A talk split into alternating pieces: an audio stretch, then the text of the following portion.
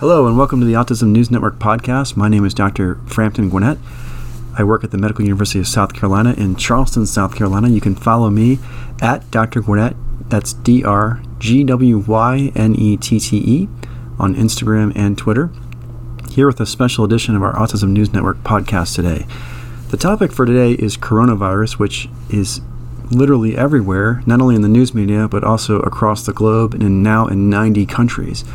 The reason I wanted to record this podcast is because it is interacting in a peripheral way with the autism community, and also because I am a doctor and uh, I've been following the story of the coronavirus very closely and also got some really cutting edge information today in terms of how it's impacting our local community in Charleston, South Carolina.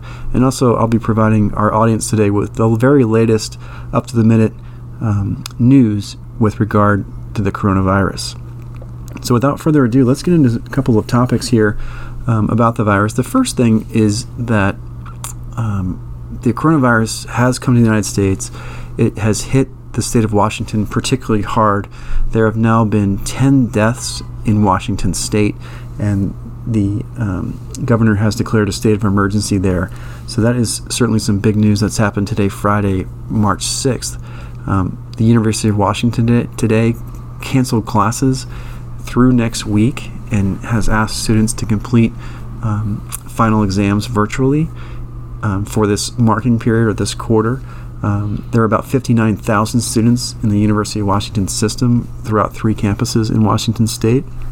Um, also, as you probably know, um, multiple school districts in the Seattle area have canceled classes um, for the foreseeable future. So there's upwards of 100,000 students who are not in school currently in Seattle in an effort to stem the tide of the coronavirus epidemic.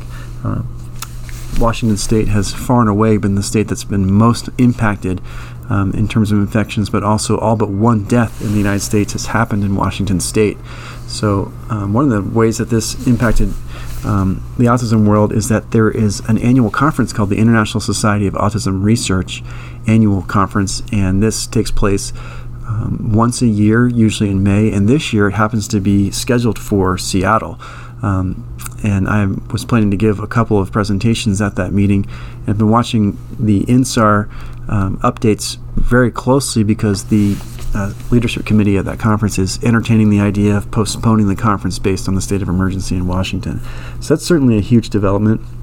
Um, in terms of our audience wanting to have the very latest information, I wanted to point out a couple of sources.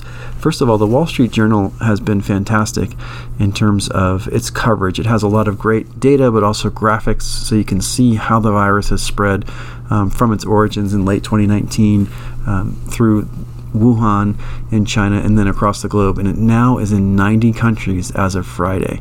Um, the authors who are doing a particularly great job for the Wall Street Journal are Jennifer Calfas and Lucy Craymer. Um, they're really up to the minute in terms of their data and the infections. Um, so, just some of the latest numbers that are pretty hard hitting. Um, there have been, I'm sorry, 14 deaths in the United States thus far. All but one have been in Washington state. Um, we have had confirmed cases um, heavily in the New York, New Jersey area as well some in Northern California and Southern California. So we are seeing an increasing number of states in the United States uh, impacted. Johns Hopkins University is doing a fantastic job of calculating the number of cases worldwide as well as the number of deaths. So, if you follow the Johns Hopkins University data, you can find that as of today, 101,583 confirmed cases worldwide, and um, there have been 3,460 deaths globally. So this is clearly um, a global epidemic at this point. Now, in terms of the lethality of this virus, we're not really sure how deadly it is. The estimates range between 0.1% death rates as, as high as approximately uh, 3.4%. So the World Health Organization is at the highest estimate. They've estimated that 3.4% mortality rate number in the um, in the recent past. Just this Friday, uh, a Hong Kong University um, team released uh, research that estimated the risk at 1.4%. Um, in the United States, um, U.S. health officials have estimated that that's between 0.1% and 1%. So less than 1% in most cases here in the U.S. is what they're estimating. I think the challenge in terms of finding the true lethality rate is that many patients may be infected and may be able to spread the virus without actually realizing that they have been infected. Um, the symptoms to watch out for are fever, fever shortness of breath, um, being exposed to anyone who's traveled in the area or have, having traveled overseas or being exposed to anyone who's sick. Um, so those symptoms can be pretty vague. You know, if someone, let's say, did not have a fever and only had a very mild cough and had no shortness of breath, they they could have a mild case of the coronavirus and certainly spread the virus without really knowing that they're sick. So that's the big fear and the big uncertainty in terms of what the death rate is. So we don't have a true calculation of how many cases we have worldwide. We do know how many deaths, but we don't know how many total cases. That's making it hard to pinpoint. Um, I spoke with um, some leadership at MUSC today, and I wanted to just focus on Charleston, South Carolina, and the state of South Carolina for a moment.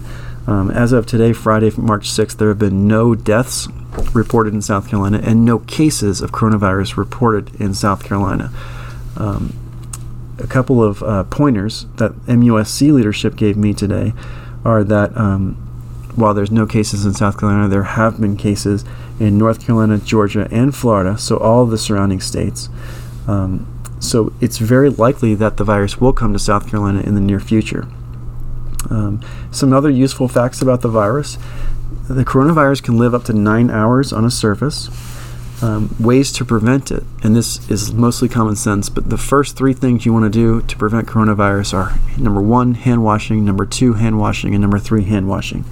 Um, if you suspect someone is infected, we do not want to be within six feet of them.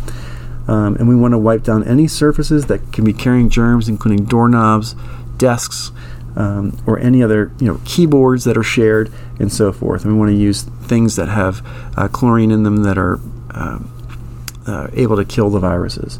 Um, here at MUSC, they have implemented a screening, um, a set of screening questions asking patients you know, if they have um, had any shortness of breath, if they've had any fever, if they've been traveling overseas to any of the uh, countries that are uh, known to have infections there. But, you know, that screening question will not be as useful as more and more states you know, here in, in the U.S. Um, begin to show uh, infections. So we're at a critical point for sure because right now the virus is definitely here in the United States we know that it's extremely contagious. We just don't know the death rate. Now, as you may be aware, the vast majority of deaths in the case of coronavirus um, have occurred in people who are either elderly or who have significant underlying medical issues. Um, so, for people who are relatively young, relatively healthy, the death rate may be much lower, and that would make a lot of sense. So, we don't want to be panicking at this point but we do want to be very vigilant in terms of washing our hands, keeping our distance from people who may be infected, and also taking care if we do feel like there are any symptoms to get those reported. Interestingly, there's a nationwide shortage of coronavirus test kits. As of today, there are only 100 kits in South Carolina available per day. So there's a vast shortage of test kits. Um, other interesting um, facts include um, right now, um, we are not in South Carolina recommending masks for people who are at, u- at risk. Uh, we're recommending that people either go directly home so that don't infect other people, so they would be self quarantining at home, or if they're having shortness of breath, to present to the emergency room or to their primary care office. Um, here at MUSC, we have a system in place where you can page um, infection control. Um, and for those of you at MUSC, um, you would page pager number 20533. So if you're outside of MUSC, that's not going to mean anything to you. But if you're inside of MUSC, you certainly want to call infection control in the event you encounter any patients who may be at risk. So, um, again, this is a very hopefully timely podcast. Um, not a very long one, but I did want to at least get that information out to everybody.